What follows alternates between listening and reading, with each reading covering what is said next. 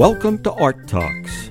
I'm your host, Richard Codd. This is my first show since the Radiothon, and I wanted to thank um, all the listeners for their generous support um, this fall.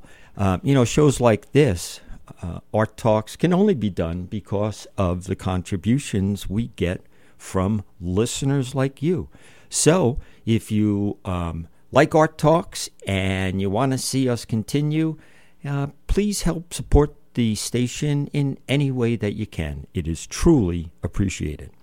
Now, coming up this weekend is the Moab Folk Festival. Moab is blessed uh, to have all of the activities that that uh, take place here. We have the Moab Music Festival, we have the Moab Arts Festival. We just had the Day of the Dead, and now we have the Moab Folk Festival coming up this weekend. So, here to talk about it, I um, had Cassie Pop, the director, come into the studio a couple days ago and give us an overview of what we can expect. So, here is my interview with Cassie Pop. Welcome, Cassie. Hello, everybody. Thank you, Richard, for having me. And how are you doing today? Uh, wonderful. Uh, just feeling like uh, things are really gearing up for the big event. Uh, we're two weeks out on Friday, so pretty much everything is on the table right now. Oh, uh, I bet you're running around. Crazy. Yes, lots to do. And I was working with some awesome volunteers just recently, where um, we have almost 150 volunteers that help us put this event together. 150. Wow. Isn't that crazy? Yeah. yeah I had no idea. uh huh. Yeah. Before the event, like that's what we were doing now. We got to get ready. We got to um, pull things together uh, for that, and then during the event, and then after the event. So there's there's all kinds of things to be done. Um, yeah. Do you need more? Well, I think we're kind of taking backups um, because uh, you know a lot of people sign up way in advance, and so typically there's a few like, oh no, something came up, and um, but we're you know Makeda Barkley, um, our assistant director, is in charge of the volunteers, and as you know, Richard, Makeda is so efficient and oh, amazing. Oh, uh, incredible. So she is pulling that volunteer roster oh. together. We're looking pretty good, but we are always taking a few backups. So if you're interested, feel free to reach out to us um, at the festival office. Yeah. So, so tell me, um, who are the big headliners this year? All right. Well, um, we have um, three shows this year. We're having a, a, Friday night show at Star Hall, and then we have you know the two day events at the ballpark. Um, and uh, it's hard to say it on Friday night. I guess James Keelaghan's our our uh, headliner there. He's a, a Juno Award winning songwriter, and he'll be um, closing down the show on Friday. Uh, the Sweetwater Warblers will be opening it up. And the reason I only hesitated is because the Sweetwater Warblers are are we're going to see them a couple times over the course of the mm-hmm. weekend, but they're a bit of a super group of our People's Choice performers.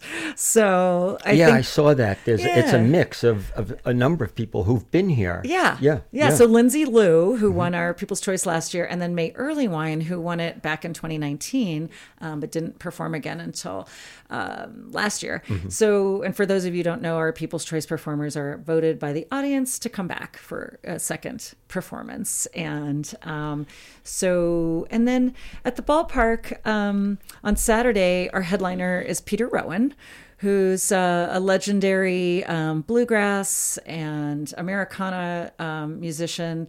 Um, we've asked him to come with his free Mexican Air Force configuration, which hmm. features Los Texmaniacs, and they are a Tex Mex band out of. Uh, Texas, of course, appropriately enough. Uh-huh. Uh, the, the, exact town was escaping me there for a second. And um, so uh, we're very excited about that. Uh, Los Texmaniacs are Grammy Award winners, as are uh, Peter Rowan. And this is hmm. actually Peter's third time back in Moab. We've oh. had him here in Moab, I believe in 05 and 08. He played solo once and in a bluegrass configuration once. And this time he'll play uh, with the Free Mexican Air Force uh, configuration. So that should be awesome. Um, and then on Sunday, our headliner is um, the infamous Stringdusters. Ooh. Yeah. Uh, also, multiple Grammy Award winning musicians. Yeah. And um, for those of you who may have attended the um, free concert series this summer, their fiddler, Jeremy Garrett, was here um, performing for us. I believe in June. And so he'll be back um, with the rest of his band, and uh, they're going to be closing out the Sunday stage. Wow. Yeah. that, that's a really good lineup. Yeah, and you know, you know, I don't want to ignore like all the rest of the performers because I think Right. that that that really on on um, Saturday, you know, our People's Choice performer will be playing, and so that's like Lindsay Lou, and she's Right. yeah, she She's was terrific. Great, Yeah, she was yeah. terrific, and she is bringing an incredible band with you know stocked with you know award winning musicians. Um, and so I don't think she's she's going to let anyone down on her repeat performance. I'm really looking forward to it, and I have a feeling there could be a couple collaborations there. Um, well, actually, all weekend. Hopefully, they're kind of my favorite thing. Um, but she appears on Peter Rowan's new album, as does Molly Tuttle. Um, I believe vocalizing with him because they're both incredible vocalizers, and it kind of is a great segue into Molly Tuttle because Molly Tuttle just won um, the International Bluegrass Music Association's vo- Female Vocalist of the Year. Oh, boy. to kind of you know put the icing on her cake of being the first woman ever to win guitar player of the year by the same organization. So she is just molly tuttle is amazing Yeah. and i'm really looking forward to seeing her uh, i think everyone's gonna be really pleased um, she's also traveling with an incredible band uh, and i think should uh, you know. That's the Sweetwater. What, no no no she's at golden highway Golden Highway. That's it. Yeah. Moll yeah and sorry. T- Molly Tuttle and Golden Highway, yes. and they'll they'll be. Per- I know I'm jumping all over the place here. Um, you guys can go to the website moabfolkfestival.com if you're confused at all about our schedule. MoabFolkFestival.com. That's it, and then just go to the schedule page and you'll see all of this. But um, yeah, we're super excited for Molly to be playing on Sunday, and then um, yeah, there's a, a band before them. Um, mm, that I'll just keep rambling on about, but the Henhouse Prowlers. Oh, the Henhouse Prowlers. Yeah, Yeah, they're going to be playing, and they'll be in Moab all week. Um, each year, our nonprofit organization brings one of our festival performers into Grand County schools to uh, work with the kids. And this year, um, the Henhouse Prowlers will be working with um, the Beacon Strings kids, and then the new teachers at Grand County Middle School, um, ha- uh, Deb Holland and uh, Tamara Frida are teaching middle school students um, violin and viola and cello, and they'll be teaching them a song and working with them and kind of spreading their uh, international uh, flared uh, musical repertoire with them, and um, because they were they worked for the State Department as a traveling band, uh, spreading some information uh, to uh, different countries. And so, um, yeah, it should be really interesting. I'm looking forward to their set. They have a very globally inspired repertoire, and uh, and I think it should be really fun for the kids to be able to uh, hear and work with them too. So. We'll and we'll come back to that, but let's let's um, talk a little bit about the folk festival again. Tickets are still available. Yeah. Okay. Yep, tickets are still available. Um, and for locals, um, if you purchase your ticket at the back of Beyond Books or the Canyonlands Copy Center, um, you will get 10% off your ticket um, at the at those locations. And I believe all forms of tickets are left. It, it right now is the only place that you can find a ticket for the Friday night kickoff concert. Uh, that Friday night show um, is being uh, billed as our uh, 20th anniversary kickoff concert. And it's a bit of a little special event. We're going to have uh, cake, birthday cake for ourselves, and we'll have some some little special events happening there.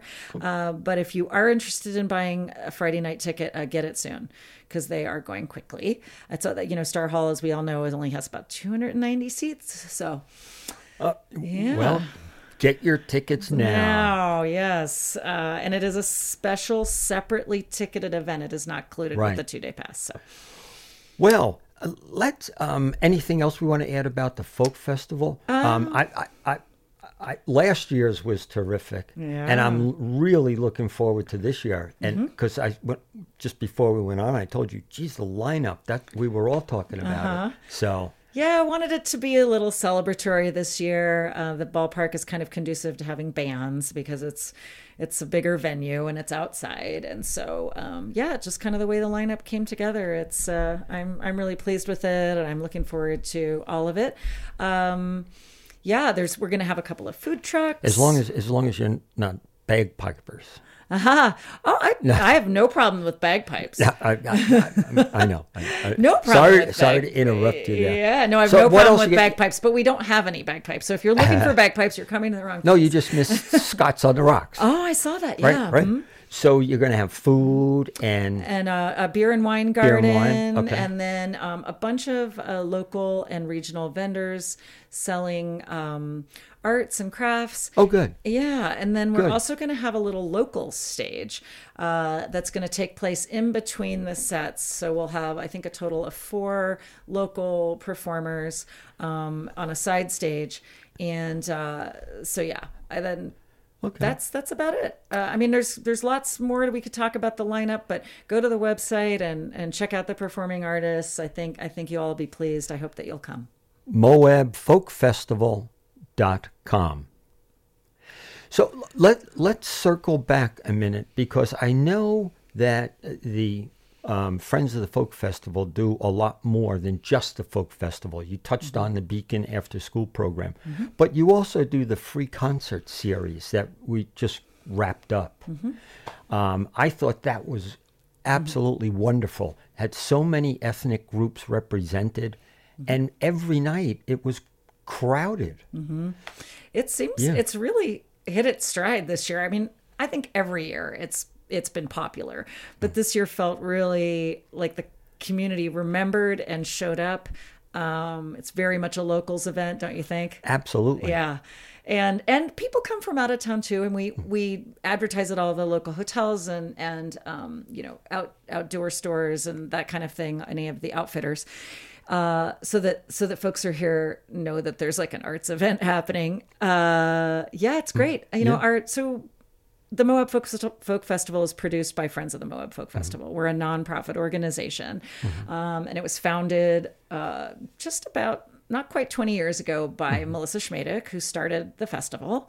Um, that is now hitting its 20th anniversary. So Wow. we're all very proud of our baby for growing up. Yeah. Um, and then, I mean, I think she started it as an LLC.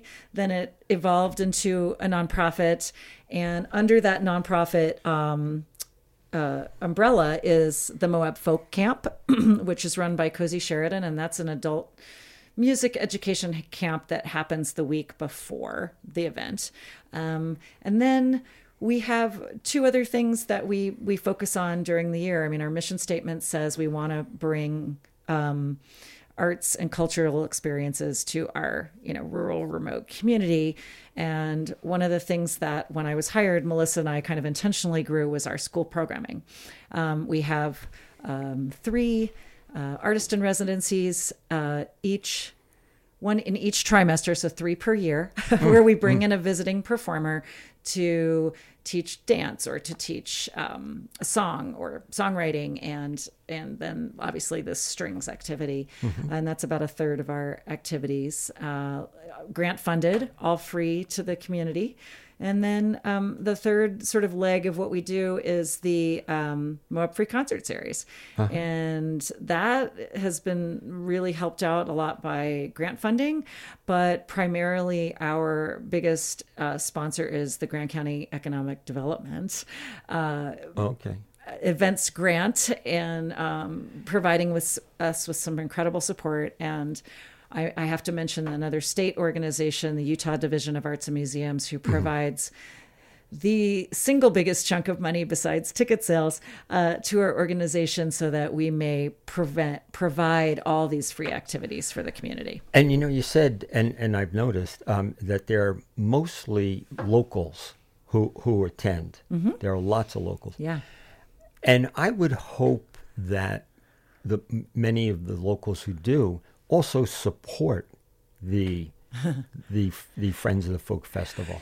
Well, you know, we're very supported by local businesses, um, and we do have some individual donors as well. Uh, I think, but the free concert series, I think, is really focused towards folks that maybe can't buy it, can't oh, afford a uh-huh, ticket to the uh-huh. festival, and and or don't have time or whatever it is to Sure. to volunteer for us, and then you know gain free entrance because that is the fun part about volunteering for the festival is that uh-huh. you get in for free.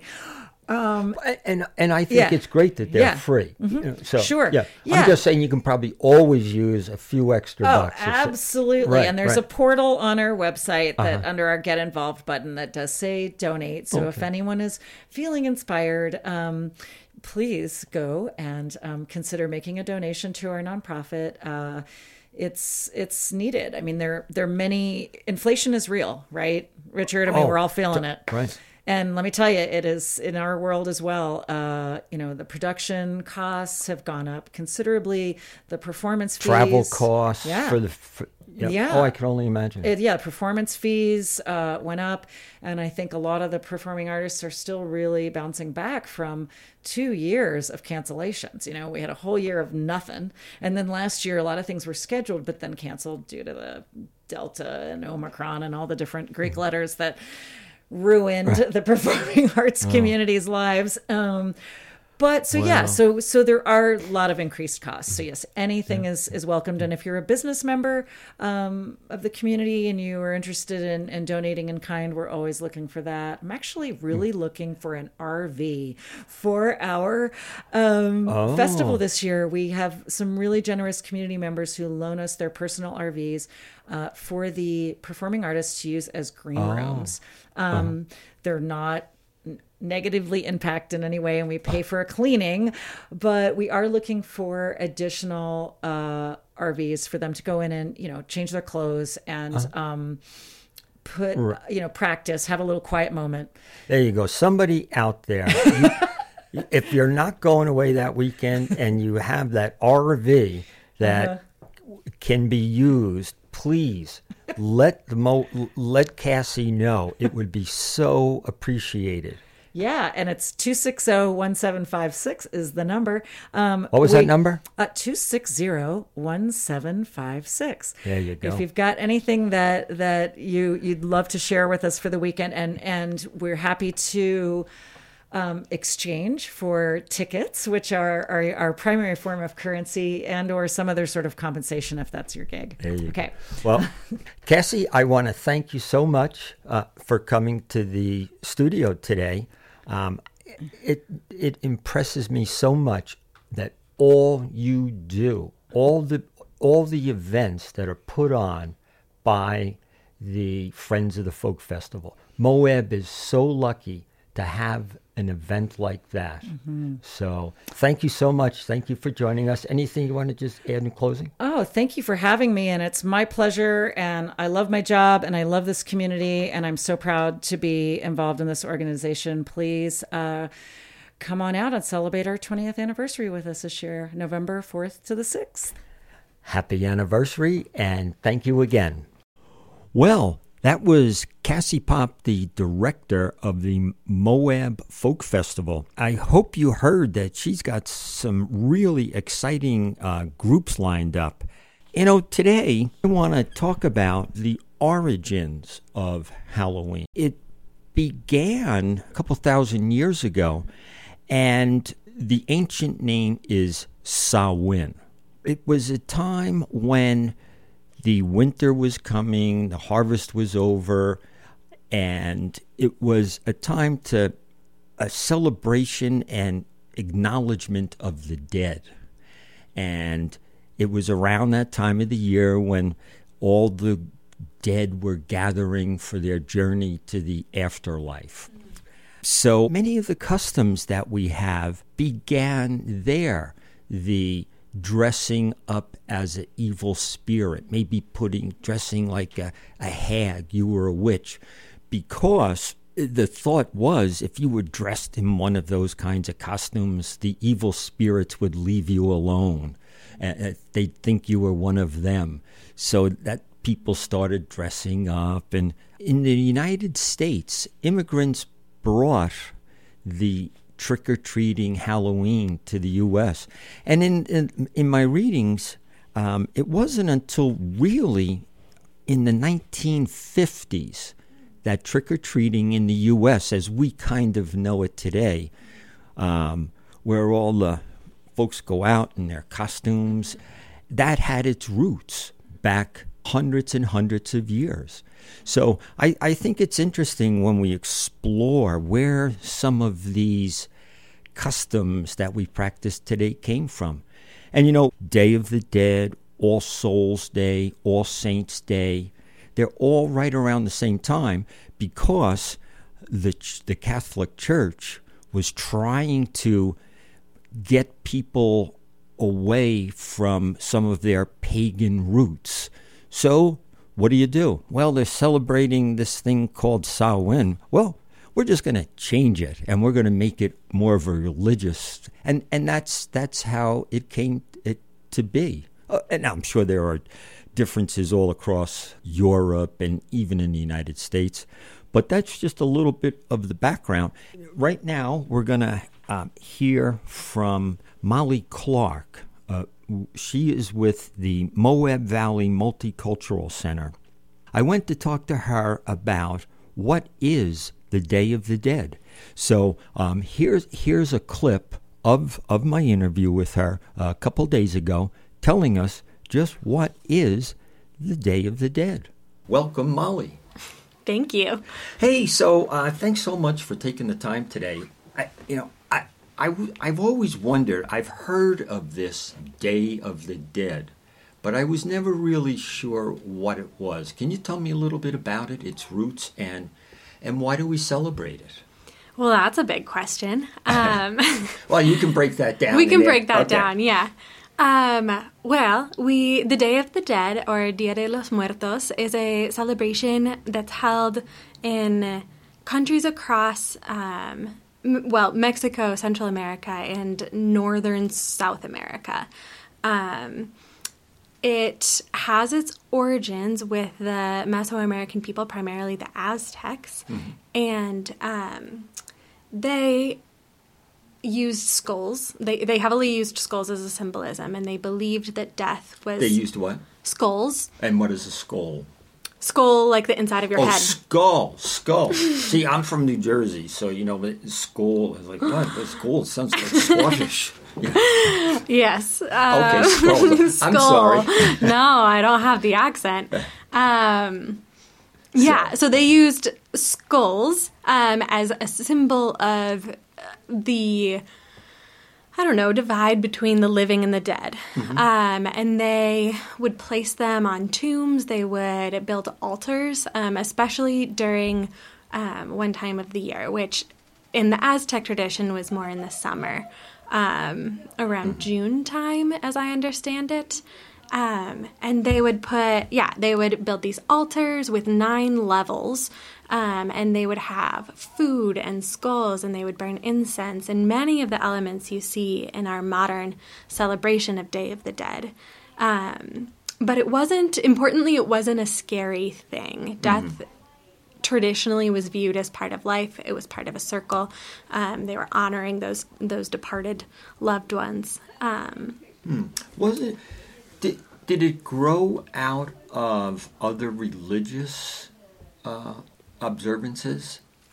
Or, Day of the Dead? Yeah. Well, well I, of course I know um, you, there was All Saints Day right. that the Catholic Church had instituted, which mm-hmm. followed Halloween, which mm-hmm. followed All Hallows Eve. So did did those all play into Day of the Dead?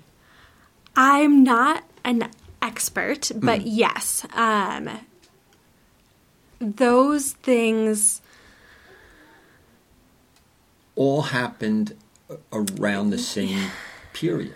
Well, yeah. So in um, in Ireland and um, Scotland, there were the Celtic people originally, and that was um, before Common Era, so BCE.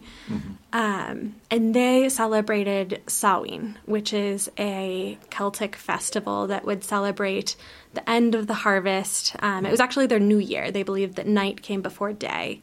And so um, they would celebrate the end of a year and how that was going to feed into the next year.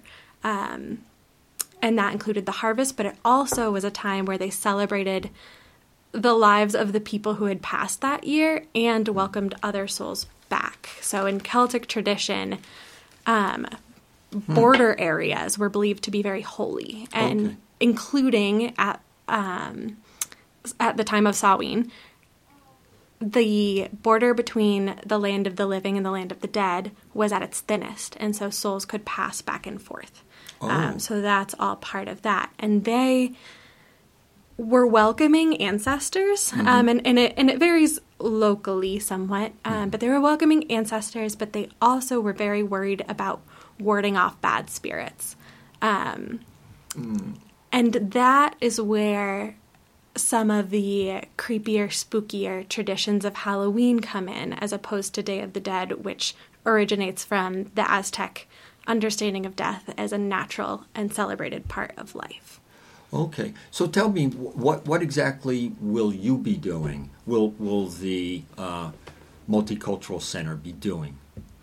Yeah, um, this Sunday, October 30th, we are hosting our annual it's our 12th annual celebration and every year we have a we try to have a live mariachi band um, which is true this year we serve food um, from several different countries who celebrate Day of the Dead traditionally, and um, we share a cultural exhibit. So this year it's exploring the symbols. Um, in each celebration, there's a symbol that represents the souls of the departed family members or loved ones coming back to Earth. In Mexico, famously, it's the butterfly, the monarch butterfly specifically. Oh, interesting. Um, yeah, so that's the theme of the festival this year, and we'll have a display and an art competition centered around that.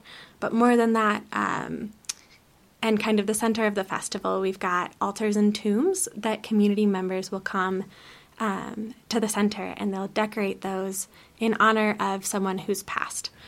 Um, and that's a really beautiful part of the celebration. And at the end of the festival, the mariachi band goes to the altars and to the tombs and they serenade um, each individual who's being represented. Oh. And Oh, that's um, really nice. So, so that does incorporate the historical traditions of the festival.